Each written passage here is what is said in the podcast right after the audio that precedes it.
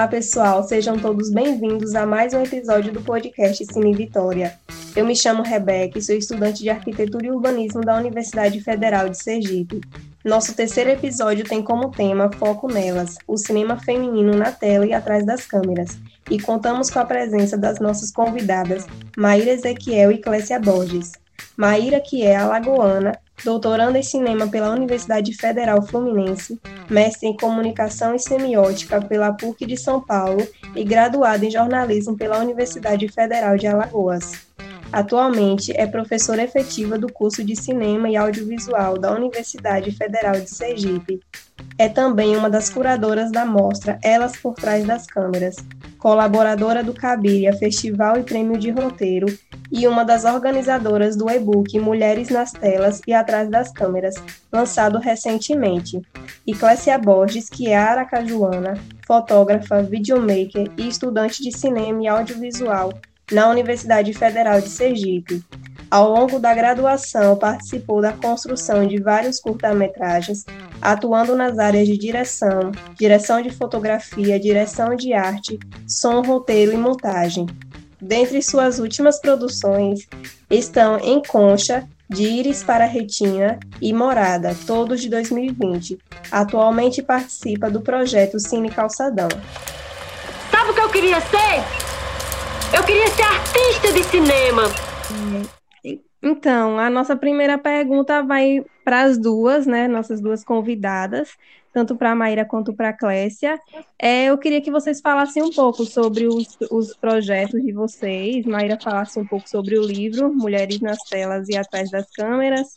E é, Clécia falasse um pouco sobre os filmes onde esses filmes estão disponíveis, como foi o processo de produção deles, e Maíra também fala sobre essa experiência de organizar essa produção.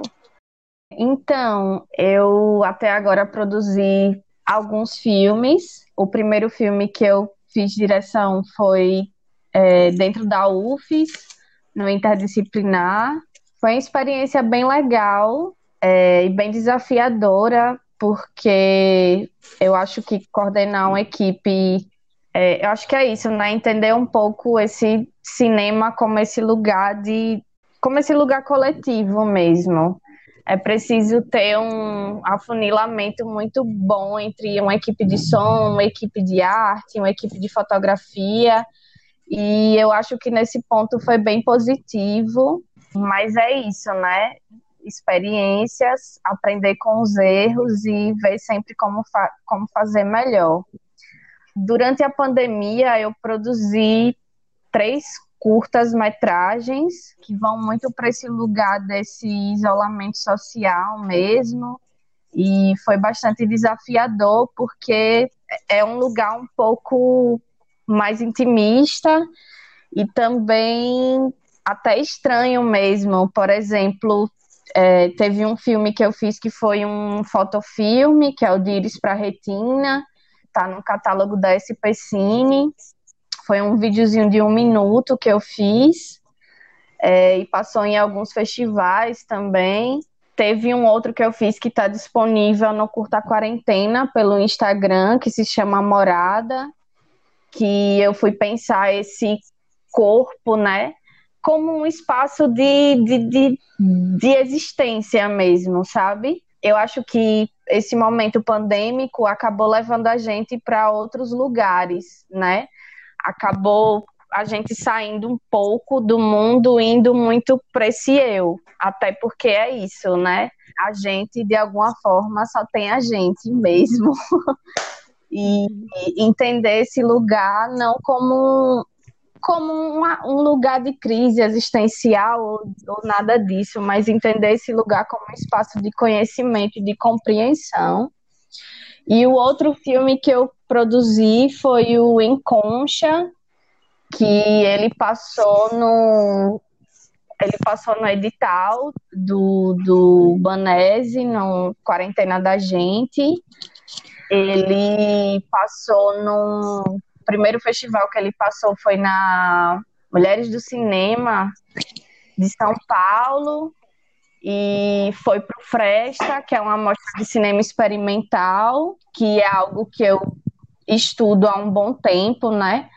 a, a, minha primeira produção, que foi o Consonância, eu tentei trazer um pouco isso, é, muito inspirada na, na Maya Deren, que inclusive conheci na, na aula de Maíra. Obrigada, Maíra, sempre aí trazendo realizadoras mulheres, que eu acho que é bastante importante a gente fazer um cinema que se enxergue dentro dele, né? Sou eu? Pode falar. Tá. É, bom, obrigada pelo convite. Muito bom falar com vocês sempre.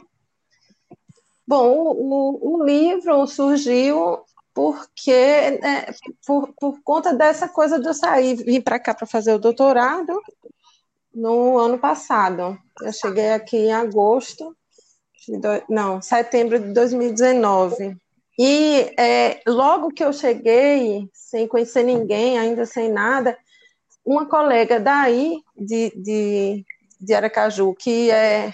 Ela, ela até esteve numa, num bate-papo aí numa aula da Damila, a, a Paula Gomes que agora ela é sócia de uma distribuidora lá em Curitiba. Ela veio fazer uma ação de, de lançamento daquele filme Meu Nome é Daniel. Não sei se vocês viram. Aí ela me chamou, eu não conhecia ninguém ainda aqui. Foi ainda no fim do mês, tinha acabado de chegar.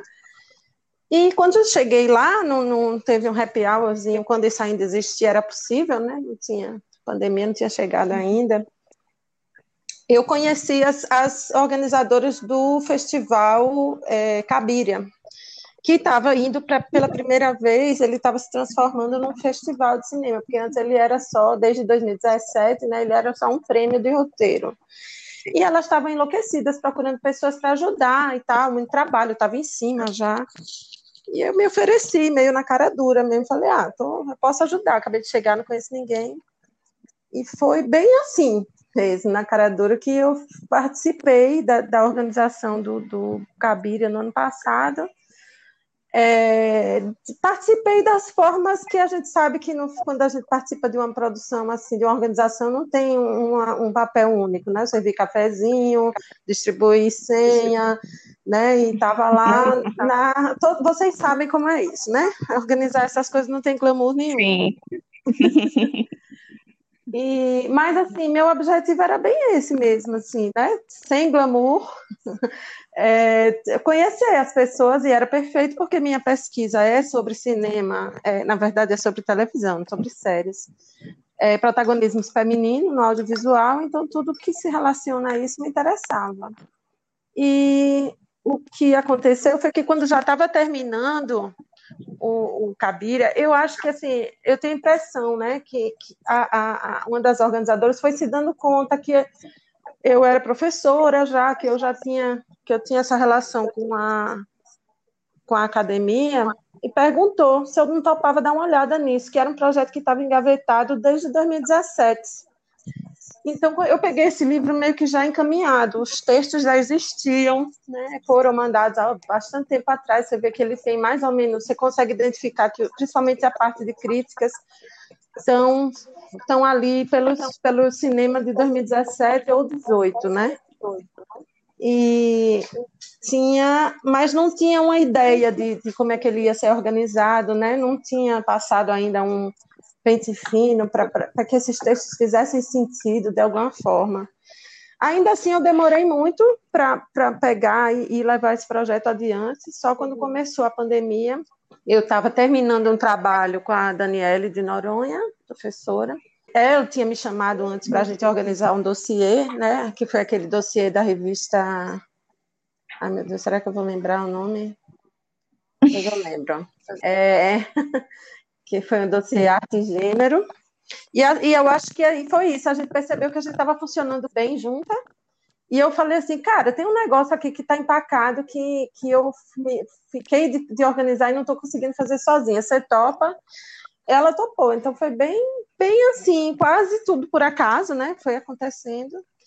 E é incrível porque tem nomes incríveis de pessoas que eu sou fã também, que, né, mulheres que estão também pensando. Eu acho também que dá um panorama de quem é que está atuando nisso, desde da academia até o, a crítica mesmo, né? Então foi, foi, não era um projeto meu, na verdade eu dei, eu, eu materializei ele, eu ajudei a materializar ele, mas tem muita gente envolvida, né?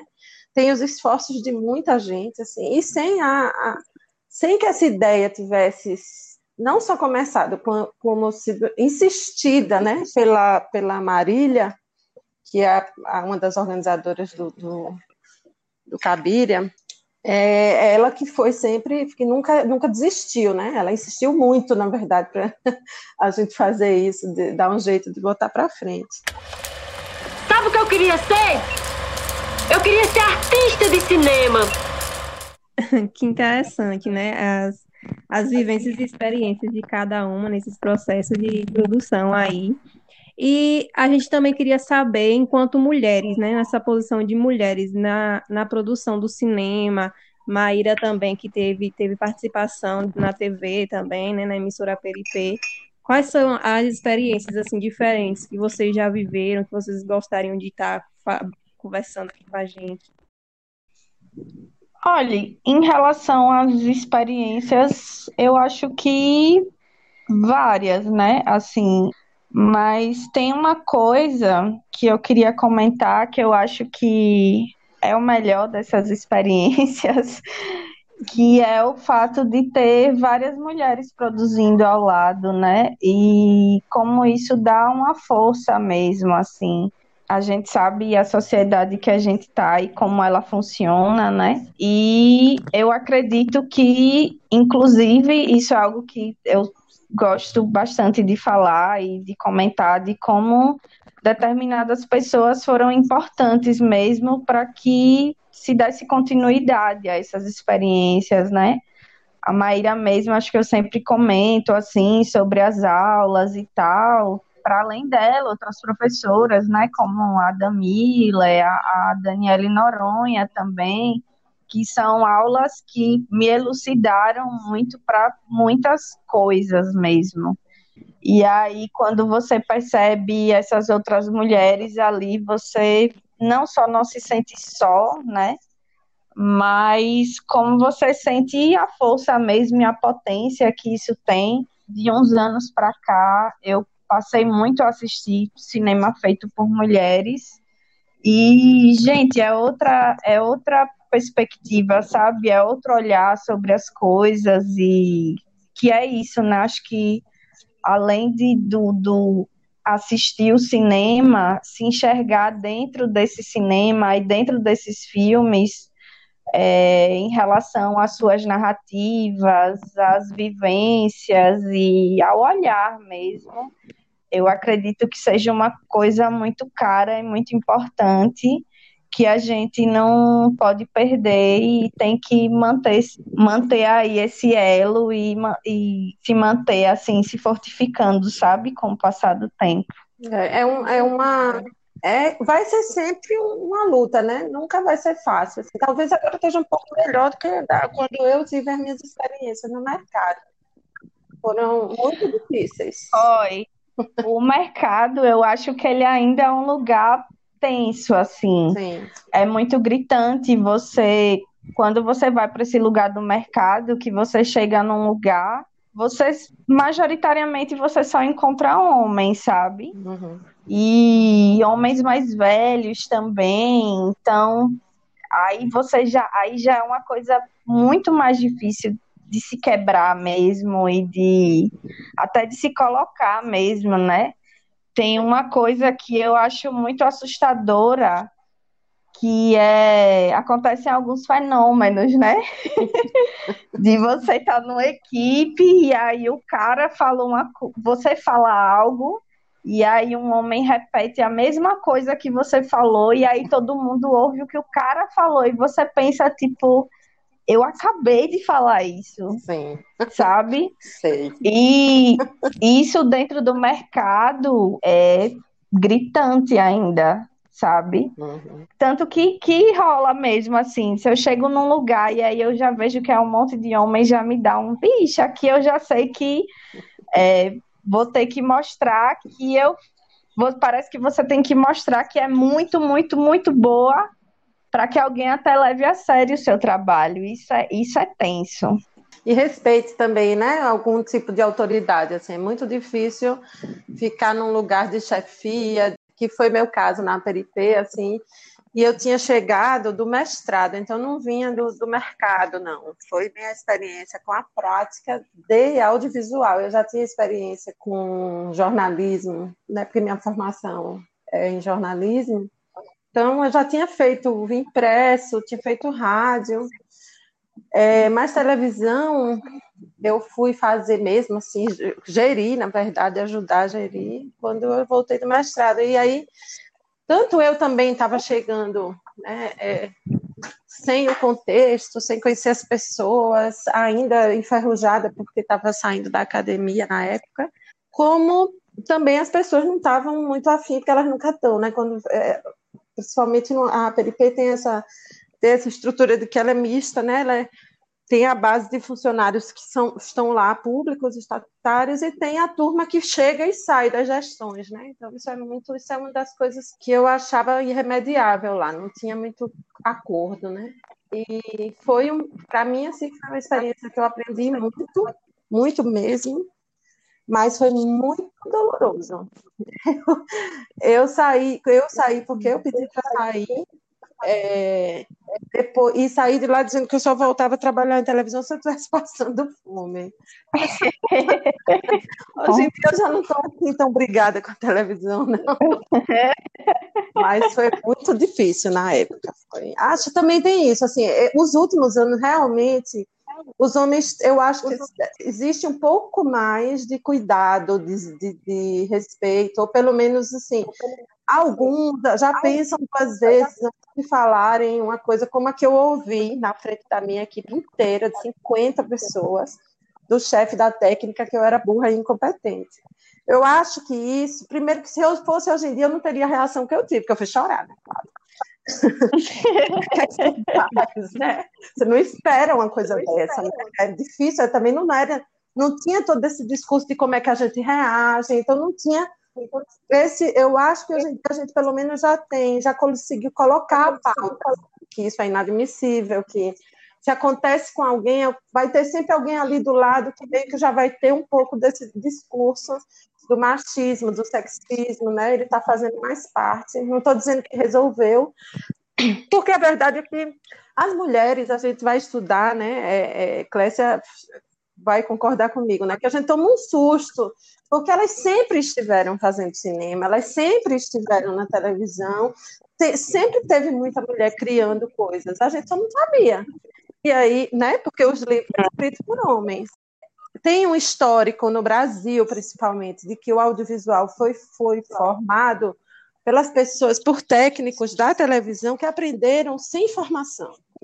Então, agora, nos últimos 10 anos, é que abriu esse monte de escola de cinema e eu vejo que tem uma nova geração chegando, renovando esse quadro. Então, vai sempre, sempre ter uma resistência dos mais velhos, dos antigos, né? Que olham para quem é essa fedeira, ainda mais meninas. Né? Nossa! É, ah, eu, eu, eu, eu, tô, eu tô amenizando aqui, porque foi muito traumática a minha experiência. Mas, como eu também, inclusive, eu não quero só falar ruim, né, mal, eu tive, eu conheci gente incrível, eu aprendi pra caramba também. E não tem escola melhor do que essa escola que é assim, na pressão, na marra, né? Eu aprendo, eu aprendo. Sabe o que eu queria ser? Eu queria ser artista de cinema. É, a, a mulher, então, como assim, como desde, desde muito tempo, sempre vem passando, por mais que a gente sempre esteja presente no mercado de trabalho, sempre vem lutando, sempre tem esses históricos, né? A gente sempre tem problemas com preconceito e tudo mais. Inclusive, a gente fez uma pesquisa e um levantamento dado pela Focine desse ano apresentou que tem uma taxa grande de mulheres que se formam em alto grau de estudo, mas essa taxa ela diminui quando a gente olha o número de mulheres no mercado audiovisual em cargos de liderança. Uhum. É, vocês saberem assim dizer, explicar por que talvez dessa dessa discrepância de, desse número nesses dados? Eu acho que vai para esse lugar, né, que a gente falou do ter que provar que é muito melhor em algo, sabe?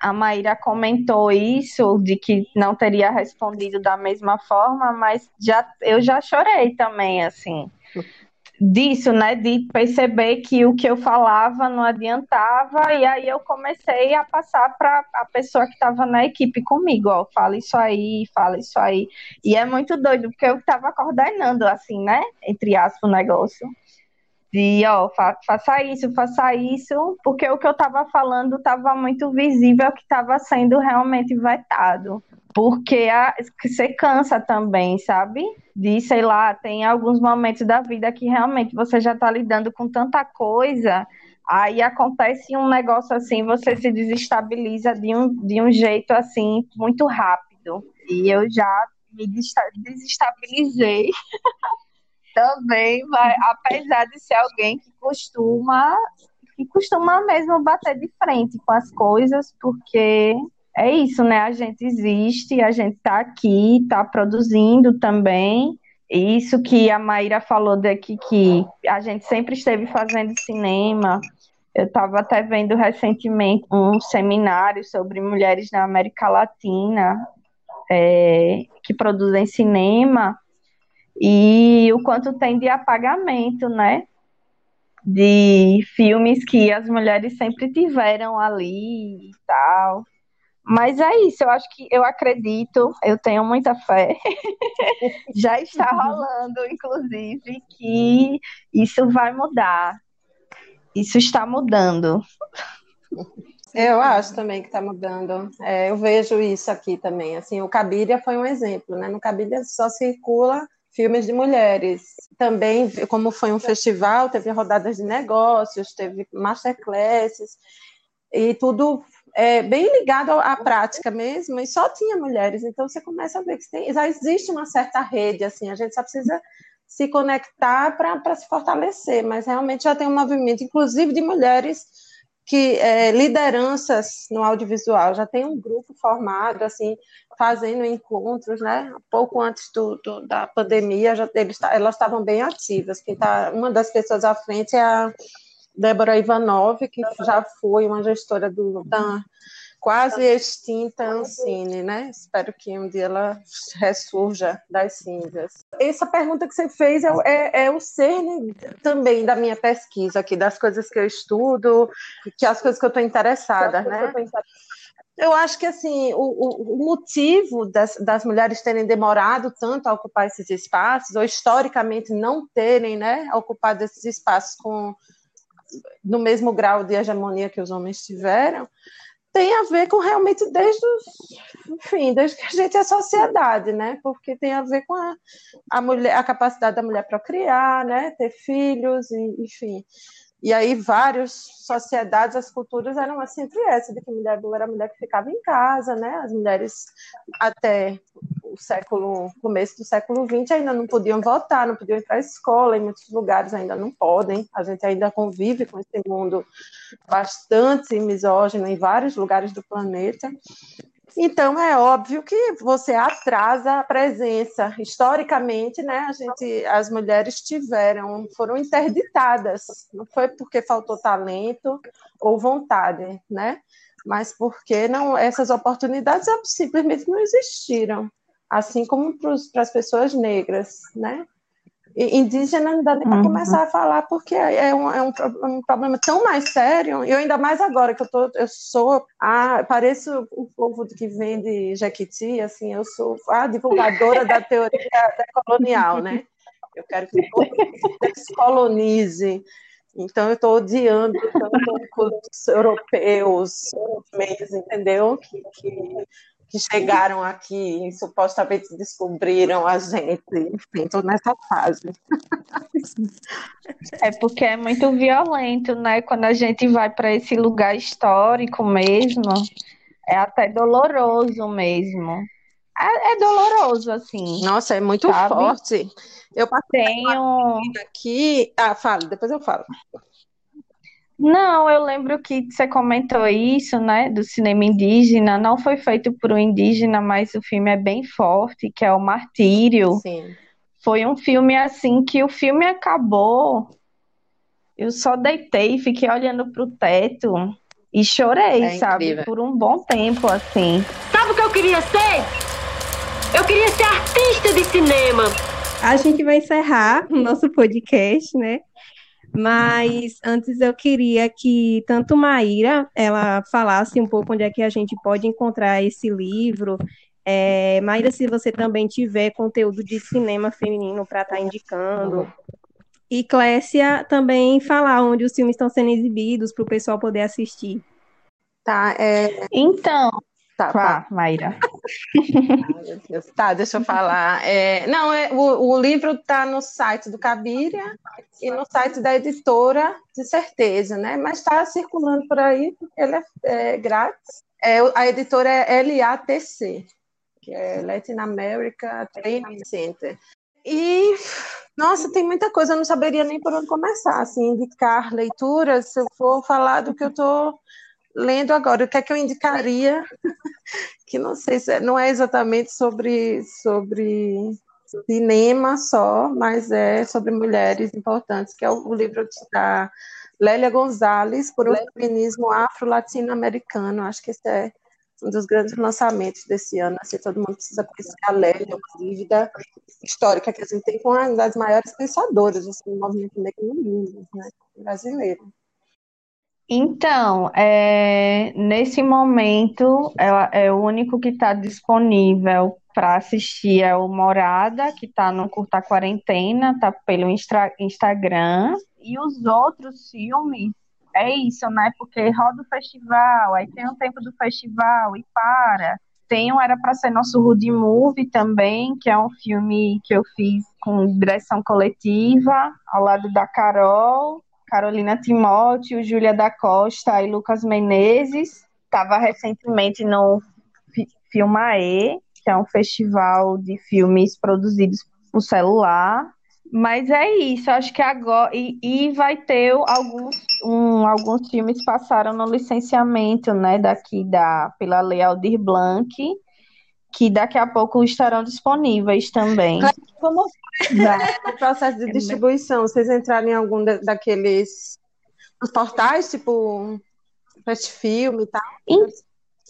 Então, tem o, a gente tem também, né? Fica acompanhando algumas plataformas, uhum. só que muitos deles são pagos. Sim. E aí a gente meio que não tem, né, esse, essa grana para poder estar tá circulando os filmes.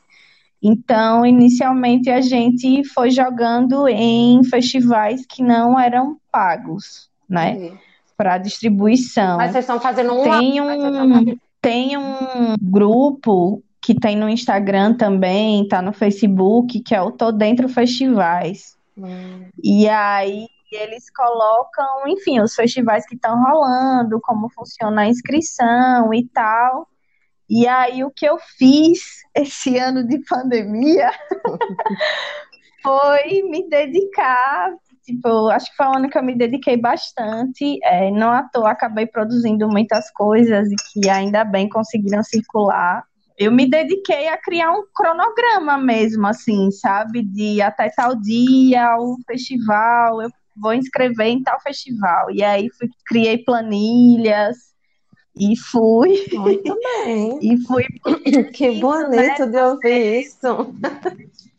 É, porque é isso, né? Você fazer produção independente é esse lugar que é, inclusive, cansativo, né? Sim. A gente vira designer, vira produtor, vira, vira tudo. Sem glamour, como eu digo, né? É, Para não dizer que não falei das flores, né, desse ano, é, teve uma coisa que foi muito doida, assim, que, que, foram desses filmes que eu produzi, que foi me colocar em tela, sabe? Porque é muito cômodo esse lugar do cineasta de você filmar outra coisa, outra pessoa, nem, nem sempre, né? Mas existe esse lugar cômodo aí, e aí eu fui me colocar em tela, em cena foi assim, uma loucura. Eu me filmar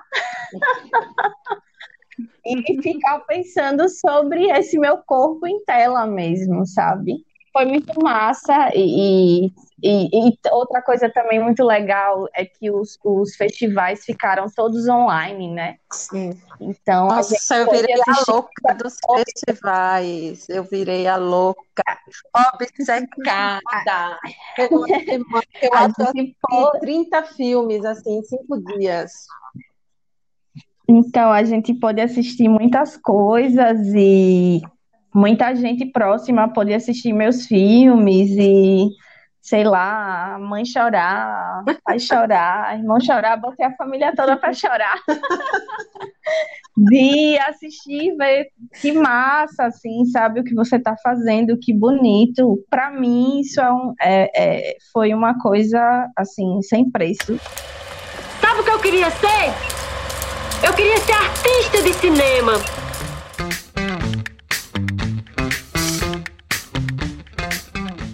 No nosso momento informativo de hoje, convido a todos para assistirem a mostra Elas por Trás das Câmeras, que está sendo transmitido pelo canal do YouTube do projeto Cinema Vitória UFES. É, também estão sendo realizadas, além das mostras, masterclasses, webinários e o podcast.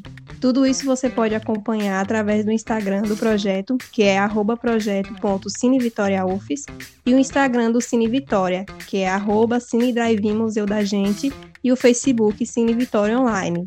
Nosso episódio foi esse. Obrigada a todos vocês que acompanharam até aqui. Até a próxima e vida longa ao cinema sergipano.